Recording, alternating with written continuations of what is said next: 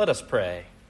May the words of my mouth and the meditations of our hearts be always acceptable in thy sight, O Lord, our strength and our Redeemer. Amen. Amen. Please be seated.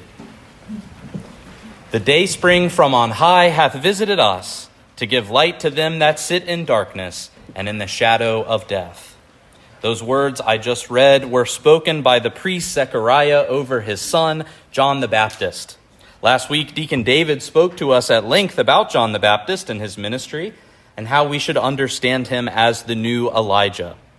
We know the birth of John was a miracle because uh, Zechariah and his wife Elizabeth were barren. But Zechariah was confronted by the angel Gabriel one day as he was performing his priestly duties in the temple, and they were told that they would have a son.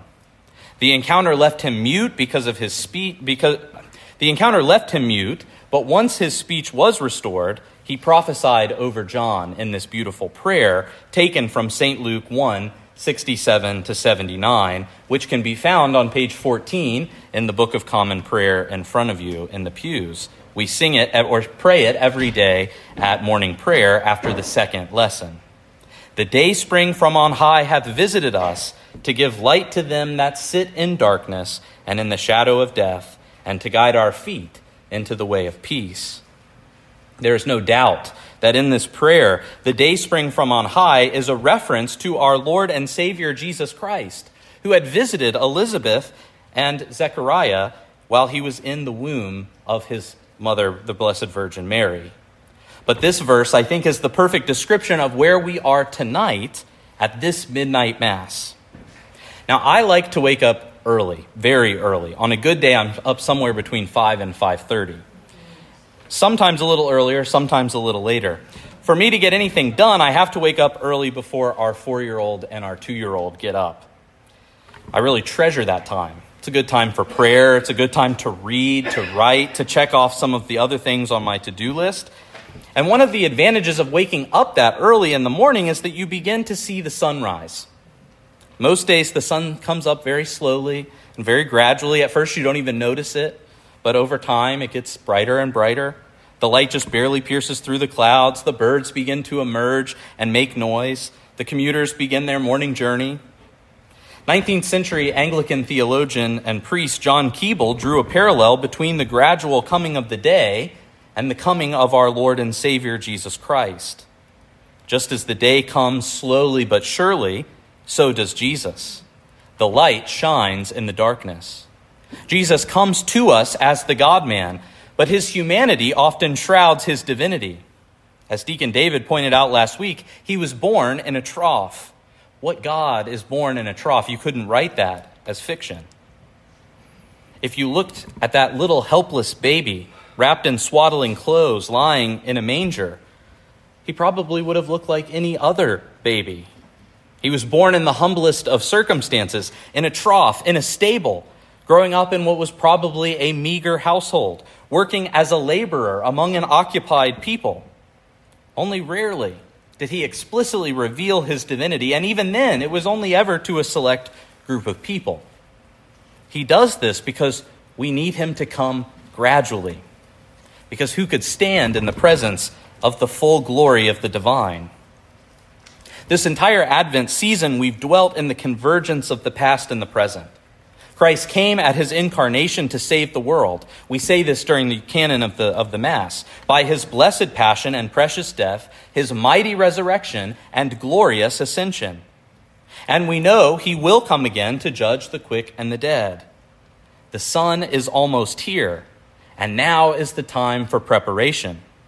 The sun has a morning star to announce his arrival. There was the new Elijah, John the Baptist, to announce the first coming of Jesus. The church takes up that mantle, the prophetic role, preparing ourselves and the world for the second coming of Jesus when he will come in judgment.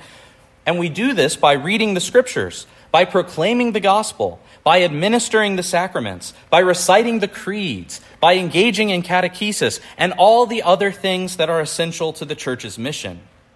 It's very easy for us this time of year to get lulled into the mundane, to get caught up in the consumerism of our age and busied by the pointless hustle and bustle. But we should not be distracted from what our true purpose is. In spite of all this, Jesus is coming near. The sun is rising. His return is closer now than it was last year at our last Christmas Eve midnight mass. The first time he came, they found no room for him in Bethlehem. Mary and Joseph were turned away from their lodging. The people weren't ready for him. We as Christians have more knowledge than they did. The people of Bethlehem can be forgiven for their ignorance, but when Jesus comes again, we won't have that excuse to fall back on. He's calling us and calling us and calling us constantly, urging us to prepare a room for Him in our hearts, urging us to become temples fit for Him to dwell in. The beauty of this time of forbearance is that He keeps knocking. The Holy Spirit keeps working in our hearts. The church keeps proclaiming the gospel and administering the sacraments. The question is whether we will answer whether we will use the now to become who we are supposed to be. And the choice is up to us. We can stay in bed and we can sleep the day away, or we can wake up with the sun. If we stay asleep, I assure you we'll find the words of Proverbs 6 10 through 11 to be true. Yet a little sleep, a little slumber, a little folding up the hands to sleep, so shall thy poverty come as one that tra- traveleth and thy want as an armed man. John Keble tells us that in the here and now, Christmas may be almost universally positive, either because of the religious significance or the nostalgia factor or the consumerism, but one day, when our Lord returns, it will become a fearful word to those who celebrate this sacred day for the wrong reasons, those who don't use this time of forbearance to repent of their sins. But it doesn't have to be this way. We can rise with the sun. We can answer the door when he knocks. We can welcome him into our hearts. We'll find that that light that he provides keeps us on the highway of holiness so that we can avoid sin. We can be changed into his likeness. But if we walk through life with eyes wide shut, then the light of this beautiful day will do us little to no good. So it's my prayer that we use this Christmas to dwell more fully in the light. So wake up. I know if, you might, if you're like me, it's past your bedtime. Wake up. Celebrate this monumental event of the incarnation and live as becomes it. Merry Christmas. In the name of the Father, and of the Son, and of the Holy Ghost. Amen.